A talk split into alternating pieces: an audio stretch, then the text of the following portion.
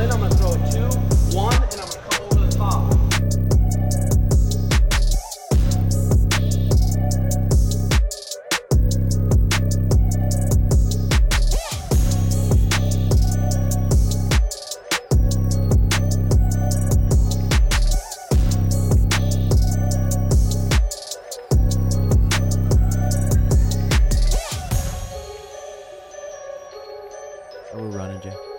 Okay, episode 44. Wow, great to be back. Uh, this episode is sponsored by patreon.com slash redhawk academy. Each week I'm doing a solo pod of the subjects that they want me to talk about or the Patreon brothers want me to talk about. And we'll talk about those every week. A solo pod, and I can give w- give away way more juice on those pods than this one that goes on YouTube because it's just the Patreon brothers. Uh, you get twenty percent off all the merch, and you get thirty percent off Thorne supplements. Thirty fucking percent off Thorne supplements. So, and there's content going up there all the time that's not going up anywhere else. So, if you want to support the podcast, like and subscribe, or if you really want to be a part of the crew, uh, Patreon.com/slash Redhawk Academy. Okay, I'm here with my uh, my friend and training partner for, I mean, a couple years now, right? Three Yeah. years, three years probably. Uh, Kyle Stewart, um, former Marine and professional fighter, with how many how many professional fights? Twenty one professional fights on your sure dog. So Yeah. 21 fights. So dude, you you joined the military and became a machine gunner for the Marines and spent 8 years in service and you did 3 tours. Yeah, I I had four deployments, but three of them were combat deployments to Afghanistan. One was a party deployment to Okinawa in the Philippines and Thailand. That was pretty. What does a party deployment mean? I, I mean, it was a it was a Marine Expeditionary Unit. It was the 31st MEU, so it's not like a party. It's not a party deployment, but basically they they call it a booze cruise. Uh-huh. Um, so I tell people I deployed three times, but only I, I tell people I played four times, but only only three of them really counted. Yeah. So like we the got booze to go. cruise, escorts, chicks, dude, everything you dude, need. The wild. I had my 21st birthday in Pattaya Beach, Thailand. Mm. Like, I'm talking like Ladyboy Central. Ladyboy Central, man, 100. percent and some of them will trick you, huh? No, dude, not trick you. You look Oh, at them, fuck you. Dude. I used to have like an Asian thing, like when I was when I was a kid. I don't know if it was because I was into martial arts growing up. I like I was like really into Asian women, and then I went to Thailand. I say Thailand ruined it for me because there was like. It was just wild. It's like my buddy compares the scene walking down Pattaya Beach, Give us some Thailand. medicine, or good. I'm good. Um, remember in the movie 300 Mm-hmm. when like they walk, they they go into like Xerxes' tent. There's like drugs and an orgy. Uh-huh. and like just craziness. It was like that? It that's like the closest thing to it. I was like, dude, like you get catcalled by by women or lady boys as you're walking down the street. I got I was hammered, dude. I was hammered and uh And when you're hammered, it's like are you getting a little curious or No, no, no, no, no. I was actually so I had a girlfriend at that time, and I was like straight arrow, like so. I didn't, I didn't Fuck uh, around. I didn't fuck around at all, but I got drunk. I mean, I'm, I was walking around, like li- they were literally like you'll walk down the street and like, "Hey, sexy man, I suck your dick," and you're like, "Whoa!" and you're not sh- quite sure if it's a boy or a girl, you're not quite sure or you're sure. Um, some of them you're pretty sure, and some of them you're like, I don't know. But there was this one that was very obvious. She was like, "Sexy man, I suck your dick," and I was like, "You got it," and I was hammered. I was like, "You got a dick," and then just the, the the demeanor on her face, I was like, She gonna fuck you up? I was like, uh oh, like, cause they're like, they're like, uh, not just protected there, but like, I don't know if I would say elevated. Like, Oh, like so- they're they're like ver- a very, like they're they don't they don't treat them there like like like we in America see them. you Yeah, know, just treat like- them normal. Yeah, no, not just normal, but like they're they're, I don't know, they're very protected, very respected, very, Uh-huh. you know. So it's like I mean, which they should be. I feel yes, like. Yeah. yes. Um, but like, uh, I was just hammered. I was a young, I was turning 21. I was a young dumb Marine. So, and it was just, just me and all my boys. And we had, we had gone to Afghanistan, the deployment before, and it was a rough deployment before. So it was kind of like, you get a bunch of Marines that like a year, year and a half prior, we were in Helmand province of Afghanistan running and gunning. And then fast forward a year and a half down the road, we're in Thailand and the Philippines and Singapore. And it's just like, I bet there were some crazy, booze and whores and crazy fucking memories because when we're in Call of Duty with us four, I mean four of your boys, and you're just wanting to fucking let loose, dude. So th- when you went to an actual, the real deployment, you were, I mean, there was points where you were gunning people, oh yeah, yeah gunning that- them down, like in war, heavy. Yeah, so I was uh so that's what I, I I tell people like um like it's always funny to me when and I don't do it's not a dick measuring contest, but when like people people will be like, "Hey, uh oh, you're a marine? Yeah, hey, my daughter's in the air force."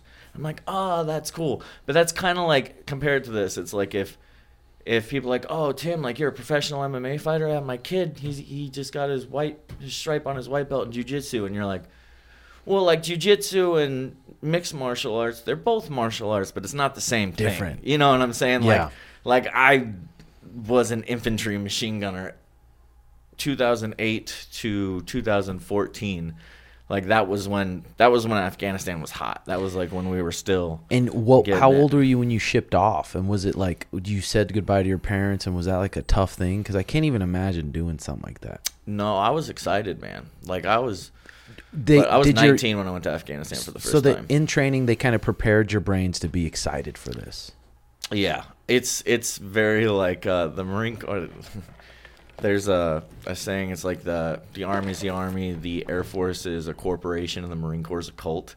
Mm. Like the Marine Corps, especially the infantry, it's it's like a cult, but like you love it. Yeah. It's like a imagine like a college wrestling team of just dudes, dudes that instead of training every day to go, you know, Wrestle. wrestle, you're like you're training for war Oh, you know but it's like insane. that it's that camaraderie with the with those type of consequences you know Yeah. what i'm saying I mean, that's insane. So if you could go back to when you were younger, picking Marines, picking different things, would you pick the same thing, or what would you recommend for someone young? it depends on the person but for me that's what i needed that's Yeah. what i wanted Well, you got that mindset too, and you're a professional fighter, and you're super resilient, you're super tough. So, would you say what's the toughest one to get into? You where you have to be the toughest motherfucker. the toughest branch Yeah. um the marine corps is known for that but then it's just like uh it's not necessarily branches but once you get into like the special forces when you get into like special forces you're talking about i i can to put it in perspective it's like Uh, so like me, when I compare myself to like a Tim Kennedy or like a Jocko, it's like it would be like an like I went to combat, I went to war, I had three deployments. Those guys had could have 15 deployments Damn. where they're highly they're not out there just doing like the stuff that I was doing. Mm-hmm. They're like doing direct hits every like it's like it'd be like comparing, oh yeah, you know, like this kid did some amateur MMA and this guy's like in the UFC. Yeah. So and like, Jocko's like a higher up making the calls and shit, right? yeah, yeah, yeah. Um, but that that's kind of like what I would compare it. It's like it's yeah, I went to combat, but I didn't do it at the level that those guys did. Mm-hmm. Yeah. Does any of your buddies on those uh those uh three deployments do they suffer with PTSD pretty bad, or do you? um, yeah, I would say a lot.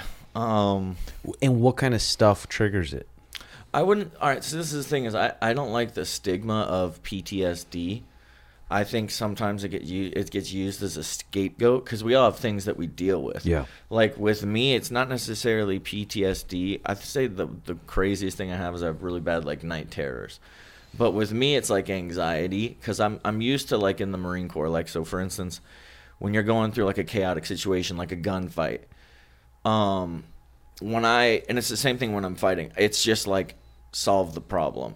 Like I'm very, I I get very emotionless. Like and so like when like my girlfriend and I are having an argument, like I get very like, like a matter of fact. Like it's like um, Emotionless. very emotionless. Like I, I start dealing with like because like when you're in combat and when you're in high level situations and uh, high stress high stress level situations, it's like you don't have time to be emotional. And like mm-hmm. with women, they're so emotional about everything. Yeah. And then so when you shut your emotions off and you start giving them very logical but very cold solutions, mm-hmm. they're like you can't talk to me like that. Like, how could you just say that and not care? and it's like, like I'm giving you a solution to the problem, and that that's the the biggest thing with me is like, when, in stress and anxiety, and it helps me in fighting. Yeah, right. Because like when you're getting punched in the face or somebody's mount, like you just like, what's the next move? What's the next move? Well, that's the thing. I remember Greg Jackson told me a long time when I was on the Fight Master Bellator show. He's like, you gotta just train yourself to not have any emotions. Because my second fight in the show, I kind of went in there with a lot of emotions. I didn't really want to be there. I cut weight twice in a row. I'm like, fuck this. But uh, yeah, and that was an important lesson I learned. You have to have no emotions at a high level. And going through your amateur career and st- stuff, you kind of learn about that. Because in your amateur career, there's a lot of anxiety, there's a lot of emotions. Sometimes you're pissed, sometimes you're scared, sometimes, but like at a high level pro, it's going to be two emotionless guys usually fighting. That's always been the hardest for me because I get emotional. Like, it, did you watch my fight with James when I fought him live? Did you Yeah. watch that? So, like, going into the fifth round, like I knew I was losing, so I started talking. Sh- I'm not like talking shit, but I'm like, ta- I'm like chirping at James. I'm like, because I was emotional. I was like, God damn it, I'm losing this fucking fight. You know, um, that's always been something hard for me to control. It's a lot better now when I walk out to the cage. I'm like, all right, we're going out to do business. You know, um, but like when I got to the UFC, my first walk to the UFC, like I was crying walking to the octagon Yeah. because I was just so fired up, and it was like my heart rate was like was if I was already fighting. I'm just walking to the cage. Yeah. Yeah, and that's something fucking I mean, if you've never fought before, especially in the UFC, all that pressure, your whole life, the past 10 years have been built up to making it to this fucking moment. Um, and I mean, in your career, dude, you've fought literally, you've tried to fight the, the toughest guys possible all the time, and it's pretty badass. You've had a sick fucking career. I mean, at one point, you're one, two, three, four, you're, you're 10 and 0. 10 and 0, fought James, um, lost, beat Braden Smith, and then you got a call short notice to the UFC. I remember. It wasn't that a week notice? Yeah, it was five. It was so I got a call. So check this out. This is what I tell people when people, oh, this guy had to cut so much weight. I'm like, fuck off. I had to cut weight. So I, my manager originally called me. I think it was on, yeah, it was Friday. He's like, hey, there was an opening in the UFC, but he had done this like five times. And I was like, yeah, sure, I'll take it. And Done then- what? He, he- I called the guys. The guy take it, and then they offer to the UFC, and they say, Yeah, like Yeah. he said, "Hey, Kyle will take it," and they always went with someone else. So I didn't mm-hmm. think much of it, but I was 202, and I was 202, and it was like on a Friday. and that was that the day we all met at P- Peter Jungle. No, that was a that was a Sunday. So oh, Okay, Peter. Jungle was a Sunday, and I had he had called me officially and told me like, "Hey, dude, you're in the UFC. You got to cut weight." And I was like, I was, mm. and I had had cut a little bit, but I wasn't. I got down to like 98, and then so I I cut. I went from 198 on Sunday night to 170 the following. 171. Yeah, 171 the following Friday. So 28 pounds in five oh. days. Yeah, the only person I knew who did shit like that was Joe Riggs, dude. Anytime you're cutting, oh, I mean, usually if you're pissing clear, I mean, you at least probably got 20 pounds of water in you. But dude, 30 pounds, Yeah, you 30. fucked yourself up. Yeah, like I remember Who helped you with it? Eddie. Eddie. Eddie was big. It it was good, like because he kept me going, but he kept having me try to force hydrate water to where it's like seventy two hours before the fight. I'm like, or before weigh-ins, forty eight hours before weigh-ins. Still I'm like in the nineties. Yeah. And he's like, drink a gallon. I'm like, Eddie, I'm ninety four right now, and I'm tired. Um, but What were you eating too? Just like li- Nothing. just barely just- handful of berries, dude, a piece of salmon. piece of salmon. and then like a gallon of water. But like that was the hardest. Like I mean, I the last five hours, the morning of weigh-ins, I cut. It took me like five, six hours to cut the last five, six pounds because I couldn't get on a treadmill. I had no energy. I couldn't mm-hmm. walk on a treadmill. Yeah. like walking. I would walk to a spot and then I would just lay on the ground, like in the hotel, mm-hmm. Like waiting for the for the bus to come get us. I was like laying on the stairs in the hotel, mm-hmm. and then I would, I couldn't, because you know how like when you're cutting weight, you got to turn the engine on, put your plastics on, get it heated up from the inside out, get on the treadmill, and then once you get your good sweat going, you can sit in the sauna and mm-hmm. start pulling all the rest of the water out.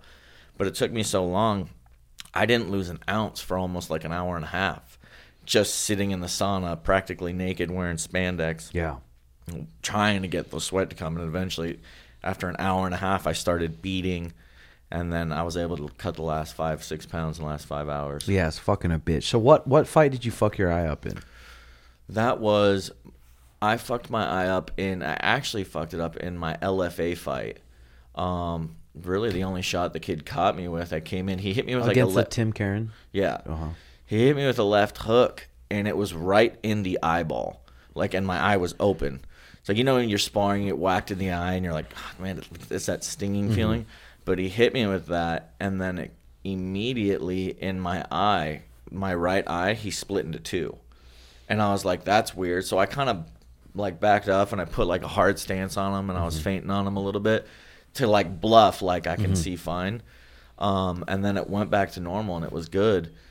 Um, and then I noticed after that, when I came back and I was sparring, there was just real weird bright spots, especially at the lab because it's a the room's dark. It's kind of dark in the training room, but the lights are bright. So it would the way that I was looking at the lights was weird.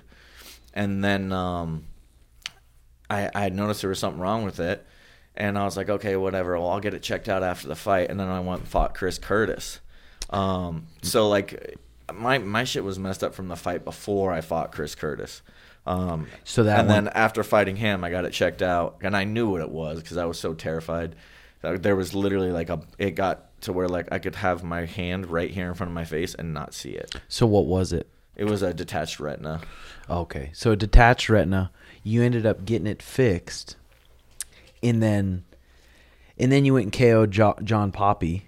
Got it fixed. KO'd John Poppy. Definitely the sickest knockout of my career. Yeah, and then go to the Ultimate Fighter. Tell then what happened with the Ultimate Fighter thing. Well, so I went to the Ultimate Fighter before I fought John Poppy, and I was I was pissed, dude, because I told them like, "Hey, I just had eye surgery about six weeks ago, but my eye's good. Like I can I can see now.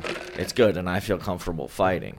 And they were like, "Yeah, you know, just come on out, and you'll be good. Um, as long as you pass the the medicals and everything, you'll be good." And I was like, I'm okay, but I'm telling you, I had eye surgery six weeks ago. Mm-hmm. You should coordinate that with them now before. Dude, I freaking packed up all my stuff, put it in storage, moved out of my apartment because I was You gonna had- go. I was gonna go be on the Ultimate Fighter.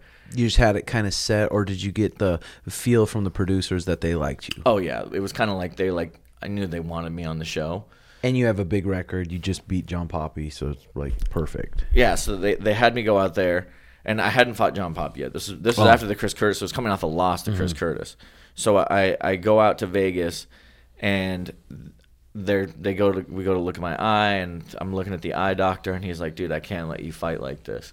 And I was like, "I understand the risk, right?" you're not doing me a favor by not letting me fight here. Because the thing is, like, on the regional scene, like, if you don't let me do the Ultimate Fighter, I got to go back and fight on the regional scene, mm-hmm. right? I got to fight the Chris Curtises of the world for Yep. $2,000. Yep, exactly. I, I, I got paid $2,000 to fight Chris Curtis. A year later, he's got six figures in the UFC. Yep. You know what I'm saying? And he was a killer before then. Like Yeah. everybody in the in the scene knows how good Chris Curtis is. Yeah. So it's not like I was not excited taking that fight, you know. So I was like, dude, you need to understand, like, I'm here in the Ultimate Fighter, I have a chance to get back in the UFC, and I'm making at least five and five on the Ultimate Fighter, Mm-hmm. as compared to making two and two, and I'm making five and five fighting guys that are five and zero. Yeah. Like they had a kid from Alaska that was like three and zero, and I'm like, dude, like I, I, I was fighting five and zero guys fucking ten fights ago. Yeah, exactly. You know what I'm saying? Like these, they're just not on the level. They haven't competed. They haven't, they're not at the level that I'm at. Mm-hmm. So in my head, I'm like, dude, this is. I'm not trying to be cocky, but this is going to be a cakewalk. I'm gonna win me. this. Hundred percent. I'm Yeah. going like I'm gonna beat every dude in this house. Um, and he was like, I understand, man. I understand you really want it, but I can't let you fight. And I was just like, he, he tries to act like he's I'm Caring saving you, you. from yourself, and I'm like, no, fuck you, because I have to go back out and I got to go fight John Poppy and I got to fight Nishan. Bur- Everybody I fought since the UFC before I got to Bellator was a UFC, PFL, Bellator, Ultimate Fight. Like they, Yeah, they're- all of them are the best. Top. Yeah, top. all of them have competed at a very high level before. Yeah. but I was fighting them for two thousand bucks. You know what I'm saying? That's the fucking thing. Outside of the UFC, outside of Bellator, outside of these shows, you're literally even in the LFA, you're fighting UFC caliber guys. Mm-hmm. Sometimes better than UFC caliber guys for literally three grand, fifteen hundred a show, fifteen hundred to win. It's like I fought. I fought. Um, uh, Zak Ottow had eight fights in the UFC. Mm-hmm. and I fought him for regional level money. It was good. I made like seven grand for that fight, Mm-hmm. but I made seven grand to fight a guy who I should be making thirty and thirty to fight. Yeah, exactly. You know, I mean, that's the hard part about fighting. People look at fighting and they think it's all this glorious thing, and then they think we've talked about it before. Like when you make it to the UFC, you've made it. Wow, you've made it. It's like, dude, no, you haven't. No. Now the work fucking. I mean, now there's way more pressure on you, mm-hmm. especially if you're not like a huge name yet. There's way more. You have to have good performances, or you're just gonna be. You're gonna get cut quick. Yeah, that was. You know what? I I think I've told you this before. Like my my mental space when I got to the UFC, the guys that I lost to in the UFC, it's whatever. You, everybody says, "Oh, I'd go back and beat those guys," but Yeah. like I fully believe. I don't know. I'm making. I'm not making 170 anytime soon. Yeah. But skill for skill, I think I smash those guys if I fight them now. 100. percent Yeah, which is weird. I've thought that too because you fight those same guys in the LFA where you have great performances all the time here in Phoenix, and you'd probably smoke them both. Yeah, but it's it was more than that. It was like I had come to the lab. I was at the lab for six months. Mm-hmm. James had just mauled me in mm-hmm. the LFA. My conf- it was like I had been exposed to something that I didn't know, you know. And then I come to the lab, thinking like, oh well, James smashed me, but other guys can't smash me like that. And Mike Hamill, who was a 45er at the Yeah. time, smashes me Yeah. like that.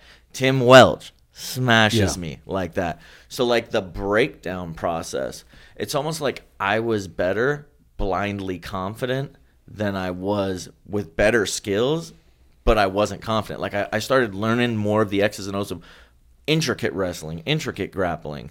Yeah, I mean, and who's to say you you might have been more dangerous not knowing? Yeah, no, Going in and be like, no, I'm I'm knocked this motherfucker out. He cannot grapple me. That's what I'm saying is I would I really felt like I was more dangerous not knowing. Like in my head, I was like, like when I fought James, I was like, I'm smashing him. Yeah, like easy. Mm-hmm. I'm gonna smash him. And then it was just like, oh, he's doing shit I don't know. Mm-hmm. Like, and then I come to the lab and I'm like, oh, they're all doing that. Mm-hmm. Like they all know this. And I like this is uh before I think I've told you before before the Saturday before my UFC fight. I'm doing a cage round with you in the cage, Mm-hmm. right? And you want to talk about having no confidence. You submitted me five times in a one minute cage round. And I mean, and it's like, I mean, for y'all who've never seen Tim Crane, he- Tim train, he's you get after. it. I love it, dude. I love the intensity, uh-huh. and it's just like snapping on rear naked ch- and just like I got fucked up, and I mm-hmm. was like, I remember at the end of the round, I was just like, man, I suck, dude. Like, dude, I'm so far behind mm-hmm. in so many areas that I didn't know before I came to the lab, and I was ten and zero. Yeah. Like imagine getting to be 10 and 0 and then all of a sudden you feel like an area that you thought, "Oh, I'm good here." Yeah. Like, "No, I'm not." And then a week later I'm in the UFC fighting a grappler and he goes to take me down and then that just those bad thoughts in my head start sinking and I'm like, Yeah. "I can't be here." Like I'm I'm I'm in big trouble here. So you start to move in slow motion Mm-hmm. and it's just like you're watching it's like you're outside of yourself. Well, yeah, and you said the motions you had going to the cage too, plus the weight cut. It's like you just fucking zapped your. You're probably fighting at maybe your sixty percent potential, but you walk around about what weight? You're six three, and you walk around what weight? I'm I'm 6 foot. I'm 6 foot. No fucking way. I'm dude. 6 foot, dude. That's Seri- if we go back to back, you're definitely taller than me. I might be almost six one. Okay. Um, but like when I was at 170, I would the biggest I would get. I mean, the biggest would be 202. But I was generally walking around 96 to 202. And then that was the thing after the UFC cut me. I was like, do I really want to do this anymore? Because it was always just about being in the UFC. And I thought about like what I really like. You got to do the soul searching, like because I'm I'm knowing like I have to go back down to MMA purgatory. Yep. I, and the guys that I'm gonna be fighting there are Just just, as good. good. if not better. Yep. Like Chris Curtis better than both the guys I fought in the UFC. Yeah. But instead of getting paid what I was in the UFC, which is twelve and twelve, I'm getting paid two and two. You know. So who did you talk to when you? Because people, I mean, that happens all the time. You make to the UFC, and then you have this moment where it's like, okay, do I keep dedicating my life to this, or do I start looking at kind of different, different pathways? It it kind of kind of happened for me when I broke my jaw. I'm kind of I'm sitting back and I'm thinking, I'm like, what the fuck should I, do here? What the fuck should I do here? And it kind of all came about uh, in a perfect way to be able to open my own gym and start really focusing on sugar a lot more. So it came kind of natural to to move out of the fighting? Who It helped you just- with it? It's just kind of similar, but moved into a different lane. Yeah, and Okay. and it was just because But I you're passionate about. I it. love martial arts so Yeah, much, same. Mm-hmm. and now I don't have to be like, oh, I have to fight to stay in there, and I have to go get a job. I got have a to winner. fight. I can't pay rent. Yeah. you know. Now it's like I get to train with my students every day. I get to teach it, and it's just I don't have that stress in the back of my mind anymore. Who helped you with like, hey, let's keep grinding, let's keep going? Was it just you who made the decision? Well, it was me. I sat down with Crouch. God bless Crouch, man. He, uh, him, him, him, and I met up. I just wanted to talk to him. I was like, "Do I still want to do this?" I didn't know, but I love the process. You know, just like you said, martial arts. Like I love being in the gym with the boys. Me too. It's like that's the thing. When this is what I'll we'll get back to the Marine Corps thing. Um, I love being in the gym with the guys. Like I love the tribe, right? Like I love being a part of the tribe, right? And that's the biggest thing that I lost that people lose when they get out of the Marine when they get especially the infantry.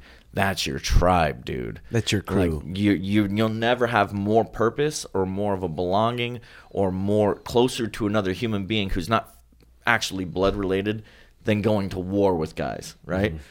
But coming to mixed martial arts, that's the second best thing. So it's not like a huge drop off. A lot of guys get out of the military and they feel isolated because they're not with a tribe. Mm. So for me, I was like, I love this process. I love being in the gym. I love when I'm rolling with you and you're like, yo, hey, think about this. Maybe, maybe like right here, like giving me technical breakdowns or training with Jared and, and you know, having that same conversation and mm-hmm. or, or training with Mike, whoever it is at the gym that I'm training with. And it's like we make each other better. And then I knew that I loved the process. What did I hate about the what did I hate about it? I hated cutting to 170. Yeah. Like I hated having to even when I got down to where I always had two weight cuts. I had the cut to 186 and the cut from 86 to 70. You know, the cut to 186 sucked. And the cut to, from 86 to 70, I was a zombie from 86 to 70. And Um, you'd usually do it within two months or three months. 2 months. I mean, God, dude, in those two months, it's like people don't realize how much enjoyment it takes out of your life. Miserable. Only being able to eat this much food is like, And it's not even just the enjoyment, but it's like the training. The training is shit. yeah, The training is shit. Like I, I could go and I, I'm trying to spar, and it's like I sh- I'm not. Why am I even sparring when I'm when I was cutting to 70? It's like why am I even trying to spar at 187? I can't walk around. yeah, Like I can't. Like I'm. This is miserable, piss poor training. Mm-hmm. And it's like me fighting at 80 or 85. It's like I enjoy training. Like I can make the cut in in 12 hours, no problem. From health, I can go from sparring to cut cut the 12 last 12 pounds and be good. yeah, You know, as compared to 70, it's just like zombie mode. yeah, yeah. I don't know. I mean, for for me, for the Ultimate Fighter, I went to try out for 170, and they're like, "Can you make 55?" I'm like, "Fuck." I'm like, "I can," and I did three months just disciplined. But god damn it, I don't know why we why we decided to do that. Go to 55 and go to 70. I'm like, it really wasn't that fucking healthy. It's such old school fucking mentality, man. And It it's really with is. It, it's with the it's like it needs to change. And everybody has this idea that like I'm gonna drop weight. Like you take a loss and you're like, oh man, you know it's got to be the size. I'm gonna go down. And, I'm like, no. you- There's examples of guys that go down and they're not the same. Mm-hmm. And there's examples of guys. and There's examples of guys that go down and do great. Jared Cannonier yeah.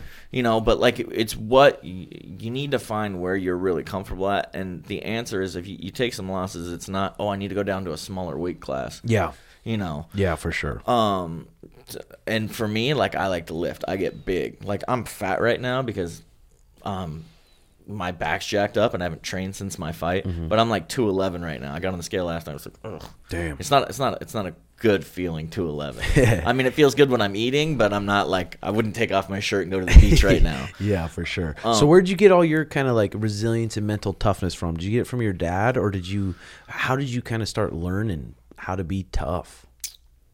I would say for sure the Marine Corps. Like, dude, when I was when I joined the Marine Corps, like, it, it- there's two different me's. Uh-huh. Like, there's like, I was so not. I was 18 in high school. Rode the bench playing high school football.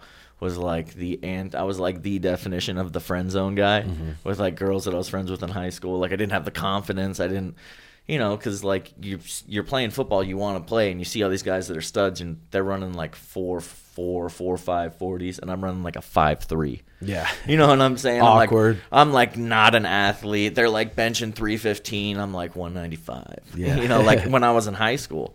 Um, so I joined the Marine Corps, and I, I, I always, I just had this mentality of just like, at that time, like, that like, I, this is who I am, right? And I joined the Marine Corps. I told you, I, I went to boot camp. I could only do six pull, six pull ups, and it, I was unable to run three miles in the 28 minute run time. Damn, you just get too gassed. No, no, like I had no, I'd never done it before. I graduated boot camp doing 18 pull ups and a 19 minute three mile run time. Fuck. So, and then from there, I, I went out to the fleet and I was around dudes. The thing is, this is it's like whether you whether you embrace it or not, like whether you embrace the suck or you don't, you're still gonna have to get through it. And mm-hmm. when you have people basically telling you like, I don't care if you suck, you're gonna fucking do this, right? Like uh, like And you're around all your boys are doing it too, so it's Well, it makes it what- like, hey, we're all doing it. Well, no, but when you're new in the Marine Corps, it's miserable. Like you're everybody's bitch. Ev all the new guys are everybody's bitch, and like your you your senior Marines have already been to combat. They went to Iraq, and now you're around them, and it's like you look up to them because they're combat veterans, and that's what you want. And uh, and they've been there and you're they're throttling you and they're trying to prepare you for the situations when you're like your bad shit's gonna happen you don't have time to stop and feel sorry for yourself right Yeah. and then you grow through that and you go overseas and you go through combat and you go through this process like dude like when i was in it wasn't even just the combat but i'll explain like think about going 48 hours without sleep right? Think about think about patrolling in the sun when it's a hundred and think about patrolling middle of july up camelback mountain carrying a hundred pounds. And 48 and, hours and, no and having to watch where you step because you get your legs blown off, and at the same time trying to look for uh, firing points where you you could get ambushed, and then getting ambushed, God. and then Your poor parents. Did they even know what was going on? They knew you were a gunner in fucking Afghan. oh yeah, yeah, God. But like, so you go through that, and it's just like you can be that miserable and make it through that. Just the hardness that you get from going through that, and then I came, had come back. So after my third deployment, I was no longer like the boot, the new guy. I had mm-hmm. I had had four total deployments, three combat deployments, and then that's when I started fighting, and I knew that I had changed mentally because when I started fighting, like that that whole oh I'm not an athlete, this isn't for me, had changed because I because of what I had gone through in the Marine Corps. My first ever, it was basically a smoker fight. I knocked a dude out with a head kick. Mm-hmm. And I was like, and all my boys from that were in my company were there, like Oh. all my boys that I'd been through with, and it was kind of like, oh, yo, uh, Stewart's gonna go do an MMA fight, and I was like, fuck, man, like I grew up doing martial arts, Yeah. like I, I enjoy this, but I don't know how good I am. And I was nervous, and I got my boys there, dude. I'm talking like hundred dudes, Damn. and I head kicked this dude flat out. And I was like, motherfucker. it was just like that moment. And all my boys are going crazy. And uh, then my mentality changed because now I'm the fucking man. Yeah. Like I'm the man Hell now. yeah. Like, and, and I was, a, I had picked up sergeant in the Marine Corps. So I was a squad leader, sergeant in the Marine Corps. And I was had started fighting. Mm-hmm. And all of a sudden, I'm the man amongst my peers in the Marine Corps. Like I'm respected. Yeah. Right. I'm the guy that's in charge of a squad. And Uh, they can whoop some ass. and I whoop some ass, and I'm Mm-hmm. fighting in casinos on the weekends, and all these people are coming up, and I was still an, still an amateur, but in my head, I was like, I was so far removed from that kid that rode the bench playing high school football, right? Mm-hmm. Just going through the tough shit. Yeah, and it was like, dude, like I actually, it's like my own motivational story where it's like, dude, you don't have to be that guy. You can be what you can be something else mm-hmm. if you stop feeling sorry for yourself. And you're gonna go through some bullshit. You're gonna go mm-hmm. through some shit that you don't want to go through. But once you come out of that, you're not gonna be the same person, mm-hmm. right?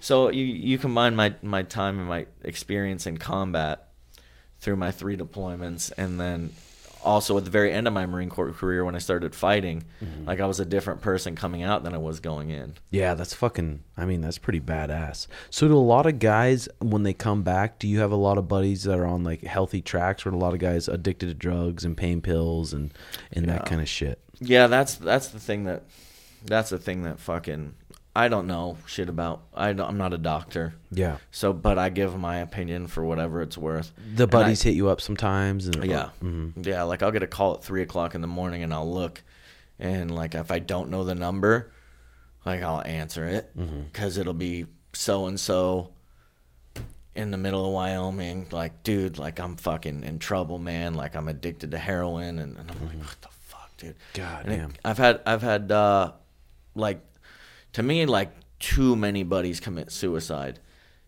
since we've come home to where the, the like my mentality about it has totally changed. I don't I don't like people are like, "Oh, I don't think pills are the answer." But I'm not an I'm not a doctor. Yeah. That's my that's my People say PTSD when they come back home. I think veterans struggle with a purpose and a tribe. Like if you'll never have more of a purpose, you'll never have more of like a feeling. You're getting ready to walk across. I'll just describe a very specific moment. There was this field that we used to patrol across when I was in Afghanistan. We called it Yankee Nine Bravo. Uh, on the grid square, it was Yankee Nine Bravo. Probably doesn't make, make sense to you, mm-hmm. but we called it the Field of Dreams. Every time we went across that, we got shot at. Every time we went across that, somebody got shot. So what they do is they would have like a designated marksman shoot, and then they would mask it with AK-47 fire. And so you're getting ready to cross this field, and you know something bad's gonna happen. Why do you have to cross it? Why not go around it? And you just got to cross it. I asked that. Uh-huh. I'm like, why do we have to go across this? Could we not just go? It's like it's like entering into a situation where you know you're gonna get sucker punched. But you're trained not to question, right? Yeah, you just do it. Go. Hey, hey, you got to eat this shit sandwich. Yeah. All right, we're gonna eat this shit sandwich. So I'm sitting there, and you're getting ready to go across this field, and you're like, you've been across this field, and guys have been across this field, and people have been shot going across this mm-hmm. field, and consistently, it's guaranteed. You cross that line, it's popping off. Mm-hmm. So you just look at your boys, and you're like, fuck, let's fucking get this.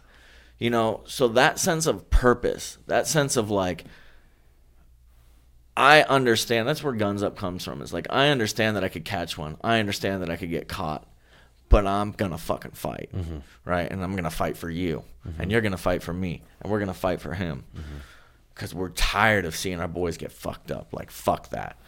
Um, so when you're in that situation, that sense of purpose that you get from those situations, you'll never have that again in life. You'll never have a situation when you come back from that to the real world in the civilian world where you're like you you're with your brothers Yeah. day in day out every day even when you're not training in the field you're partying and chasing puss mm-hmm. or and then you go overseas and you go through that situation and you'll never have that sense of purpose or that tribe, right? So you lose that when you come out. And that's what I think a lot of veterans are struggling with is they don't have something to chase. They don't have they don't have their tribe and they don't have something to to move forward, something to set goals with. Like like I went out and I went to community college for a little while and I was just like and I knew I wanted to fight. I I literally left base, drove home, checked right into Arizona Combat Sports before I even went home mm-hmm. and started training. So a lot of veterans struggle with that sounded kind of repetitive. A lot of veterans struggle not just with PTSD, but they're no longer a part of a tribe. And they're sitting in a community college class learning about fucking Yeah. organelles and micro, or- and they're like, "What the fuck is this, dude? I used to kill people."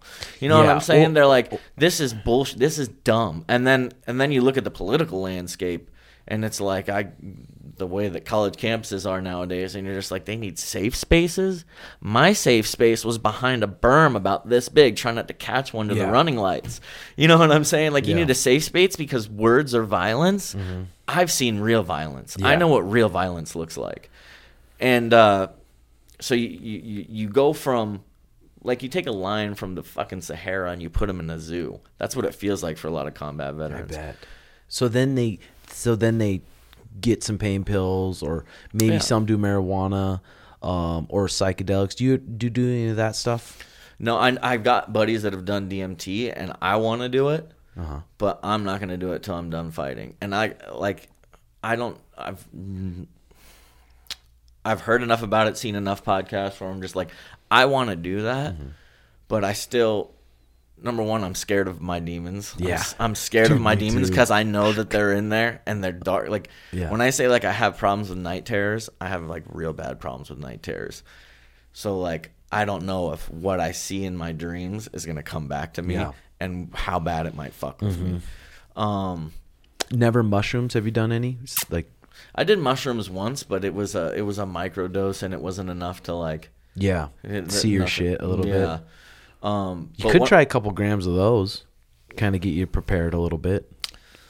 Yeah, I mean, I, I'm not against it. I just um, I was smoking weed for a while. I don't I don't smoke weed anymore. It's just uh, I get too too much anxiety.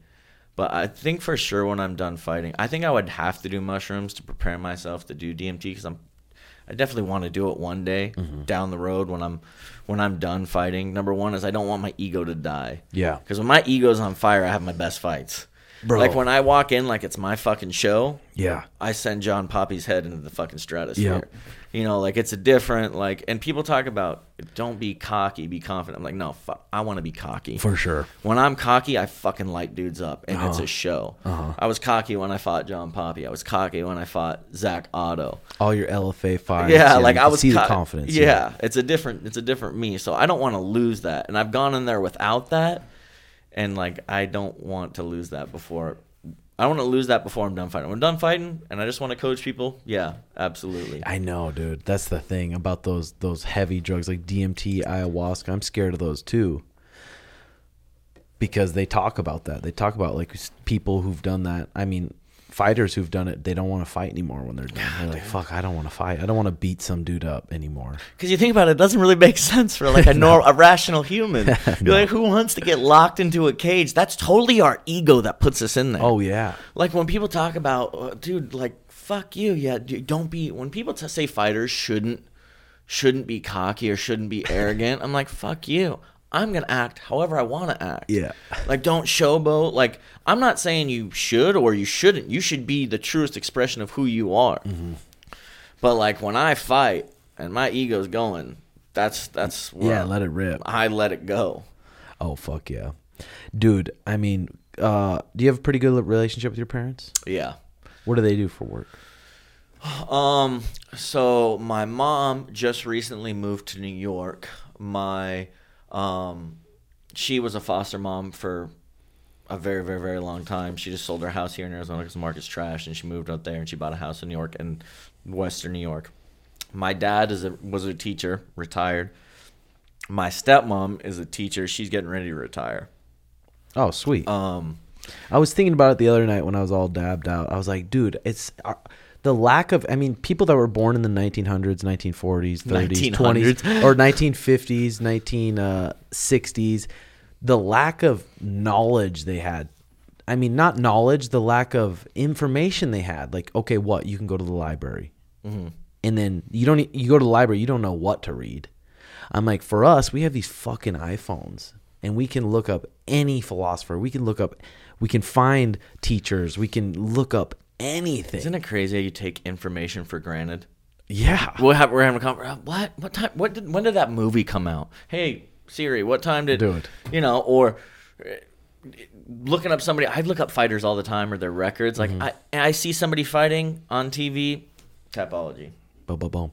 And my my TV the other the other day, I'm watching this sh- uh, show called uh, Heaven's Heaven's Gate the Cult of Cults. It's about this cult, this fucking crazy ass show on HBO Max. But they were saying words I didn't understand, so you can just ask my remote, "Hey, what does this word mean?" And it'll pop up on the screen what that word means, and Yeah. then back to your show. I'm like, fuck, dude. I'm just I'm so thankful we were born in a day and age where we have internet. Do you think it's gonna get out of control?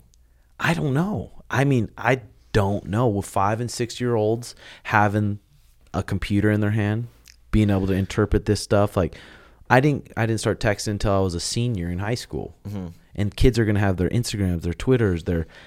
I mean, I feel like a lot of kids are gonna be big pussies.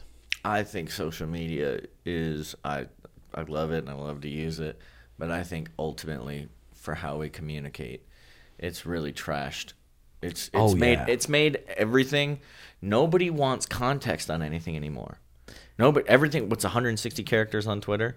Nobody wants. Nobody reacts to any deep thought or like. That's why Rogan's podcast is amazing because he'll talk for three hours and he'll break everything down, look everything up, and you get so much nuance in what he's giving as compared to somebody dropping it something if they're talking about something political it's a tweet and normally it's dunking on somebody Mm-hmm. so you basically try to create something that's a reel or a gif or a tweet that's under 30 seconds or because people's attention span is this short now Mm-hmm. because people don't want to sit there and watch something that takes two hours unless they're going to see a movie Yeah. right Yeah, it's crazy shit where shit's going. So, hey, Jay, you were saying Johnny Depp won the trial.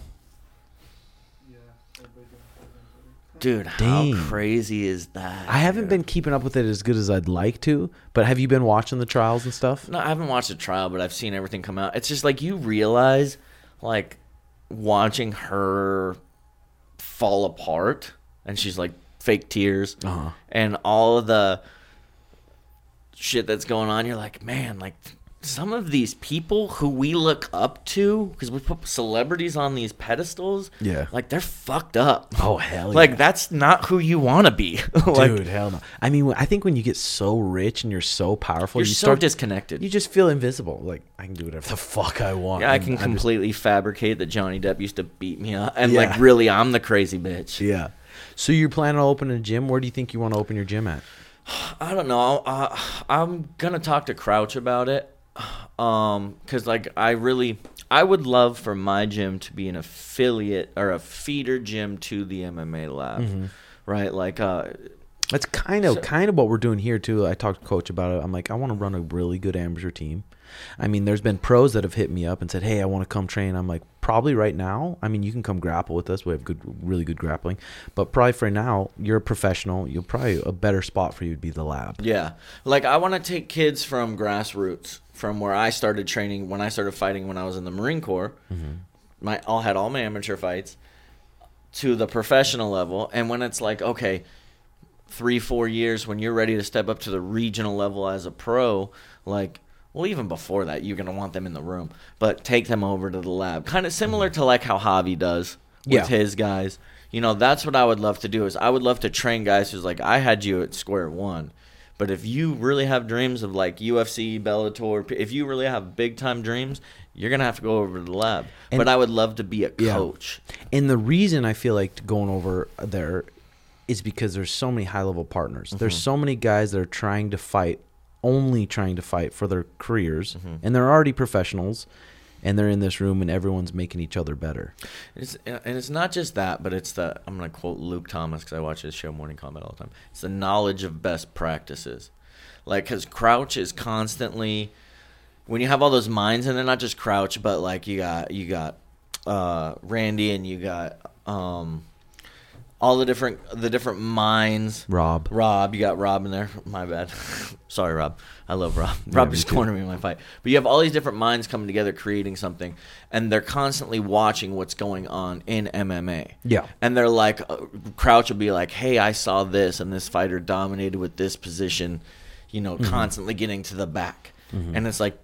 In real time, the knowledge of best practices is constantly being updated. Yeah. Like this is what they're doing now, and that was something when I said when I first came over to the lab, you know, I love the guys at ACS, mm-hmm. but like there was no real wrestling practice there. There was no no jujitsu for mixed martial arts. It was just jujitsu, mm-hmm. and so it was like there was a lot of knowledge of best practices as it pertains to grappling that I was unaware of. Mm-hmm. So that's the good thing. Uh, the other good thing, other than just the great partners, is the constant update of like these are what guys at the highest level are doing. Yeah, exactly. I mean, there, there's just, especially in MMA and jiu-jitsu, there's just so much fancy shit that you could come in and teach people. But it's like, is that working in the world championship fights? What's working in the in, mm-hmm. when the guys are in the top five and they're fighting each other? What's working? What's not working? Well, let's work on that shit. Dude, you know who I love the most? My favorite coach outside of the MMA lab? Mm-hmm. Henry Hooft. But it's good. I mean, I've had a couple interactions with him, and he seems like just the nicest, smartest guy. Dude, I just I just love his I'm a big fan of like true fundamentals. Mm-hmm. Like can you throw a proper jab? Can you throw a proper low kick? Can you throw a proper right hand? Because I feel like a lot of guys in MMA they get caught up in the sexy sh- sugar and sweets, Yeah. spinning, jumping, flying, and not everybody shook.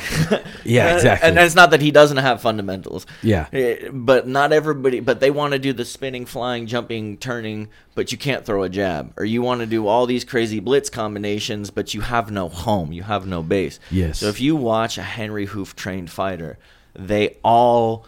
It's like you can watch one and be like, oh, he trains with Henry, and it's like, oh, they're all very. They have different styles, but fundamentally, their baseline is the same. Yeah. Right. It's almost like at that level. It's like you talk about the NFL. Can you run the ball on third and three? Like, if you can't run the ball on third and three because you can't run the ball, you're you're gonna find doesn't matter how good your passing offense is. If that gets shut down, what do you go to? So that's what I, I, I like about his his the guys that he has up there. I've been studying a lot of Henry Hooft lately. Yeah. I mean, and that's the- how I would want to like when I become a coach. How I want to like, I can do I can teach you spin and stuff, but I want to teach you how to throw proper, solid fundamental. This is how you Yeah. move your feet. This is how you throw your one two. This is how mm-hmm. you, you know. Yeah, for sure. And I mean, rarely fancy shit happens at those top level fights, hmm. like those those fights that are in the top five and stuff. It's like always solid fundamentals. Look at- always. Look at Usman and Burns. Yeah. The guy, and those are two Henry Hooft trained fighters, right? Mhm. The guy who won the fight threw the best jab. Yeah. You know what I'm saying? Yeah, for sure. For sure. So what do you got going on the rest of the day? Uh, I'm gonna go over to the lab and watch guys spar. I haven't, haven't been back there since I went back and paid all the guys after my fight, but since my back's been jacked up, I've literally just been laying flat on my back. Hell yeah. Every day, trying not to agitate my back. I mean, dude, the those back injuries like that. I've only had one bulge this in my life, but you have to fight off. I mean, you really have to tap into your mental toughness and your resilience because it's easy to get depressed. I'm not depressed, but I mean, just it's easy to being able to train. you could you could willow Mhm. away though. Like I only can sit here. I can't even teach. I can't even coach. I can't even get up. So Did you have sciatic pain with yours? Yeah, Fuck, dude. it was so bad, dude. It's like I'm a stun what gun in the fucking hamstring. Yeah. It's just like you get up wrong, you move wrong, and it's like zap. And you're like, oh. So you have a fuck. disc putting into your spine right now, or Yeah, so uh, it's a bulging disc um, pushing in basically to my nerve, Hmm. which radiates and then goes all the way down my leg. And when I first had it, it was just like kind of like a pinch in my butt cheek, Mm-hmm. and then it became like a zap in my hamstring, and now it's just like And everything. Because I fought twice with it. Before the Zak Ottow fight was when I was starting to have symptoms Ah. with sciatic pain. And then you see a doctor, and the doctor's like, "You need surgery." And then the chiropractor's like, "You don't need surgery. You Yeah. need the chiropractor." And then they say, "Once you get surgery, you have back issues for the rest of your life." Or once you start having back issues, they never end. It's like, eh. I feel pretty good. I had a pretty fucking bad back injury twice in my life. Did you? What did you do? Did you do injections for it? No, I didn't. I just was consistent with my chiropractic. I got a good bed to where I was able to sleep good. And Then I just tried to eat healthy, and, and, and, and slowly it started to get, That's heal itself. I st- when I'm not training. If I'm not training, I'm eating like a fat pig. Yeah. like that's what I've been doing. Mhm. You know, I'll sit and I'll listen to a podcast and drink a beer. You know, or a lot of beers. Yeah. that's why I'm two eleven. so it's like, which is not good for inflammation. Yeah. You know, so it's like it's when it's a car wreck for me, it's a car wreck. If I'm not in the gym, I'm not eating healthy. Yeah. But when I'm in the gym, I'm eating healthy. So I need to. I the diet. Diet. I've been. Diet has a lot to do with inflammation, Mhm. which I need to start Tightening getting up back right to help reduce Yeah. the inflammation. What books are you reading before you go? Am I you read reading right now? books. Yeah. What the books are you- Mastery of Love. Okay. Read that one, bro. It's Yeah. fucking so good. What dude. is it Everyone about? needs to read it. Mastery I mean, of Love. Just talking. It talks about you with your partner and not being. Com- I mean, becoming attached to your partner and, and your happiness coming from your partner. Um, yeah, and just I don't know. It talks about a lot of cultural conditioning and the way our culture looks at relationships and the way people treat relationships now. It's it's really good. I think men and women treat it different. I, I think a lot of women are, like, damn, I'm getting in trouble. A lot of women, their purpose is to be in a relationship, Some, yeah, Yeah. some exactly. and guys too, but more so women than men. Yeah, and some because because my girl, she has her own passion. She Mm-hmm. has her own purpose by herself without me. So when we come together, it's like it's a really good like Yes. friendship bond. We're on the same team. We're both She doesn't need you to Yeah, exactly. feel like she's Yeah, yeah, exactly. living life. You know, Um, these cameras usually die at an hour. I feel like we could talk another fucking hour Dude, easy, but I could fucking do. I love. I love are fun. conversation. Yeah, like I love I podcast or no podcast. Like, dude, I literally could sit here and talk to you for hours. I know you got you got to cut it here soon. Um, yeah, we'll do it again though for sure soon. Uh, everyone follow Kyle. We'll have his Instagram in the uh, bio. And uh, yeah, I look forward to you opening your gym, and I'll, I'll, I'm down to help you as much as you want, dude, with I'm whatever you you need. up for a lot of information. yeah, do it. It d- won't bug me. Like the first gym I opened up, it was a garage, mechanic shop garage, and it was nine hundred dollars a month. Old shitty garage, and we just ended up getting fifteen members, and then moved over to a new place, and it slowly kind of built. So you could do it. You you you're gonna be a great coach, and whoever gets to learn from you is lucky. So, all right, guys, check it out. Patreon.com slash Red Hawk Academy. Um, give Kyle a follow. Fucking badass dude. All right, love y'all. Peace.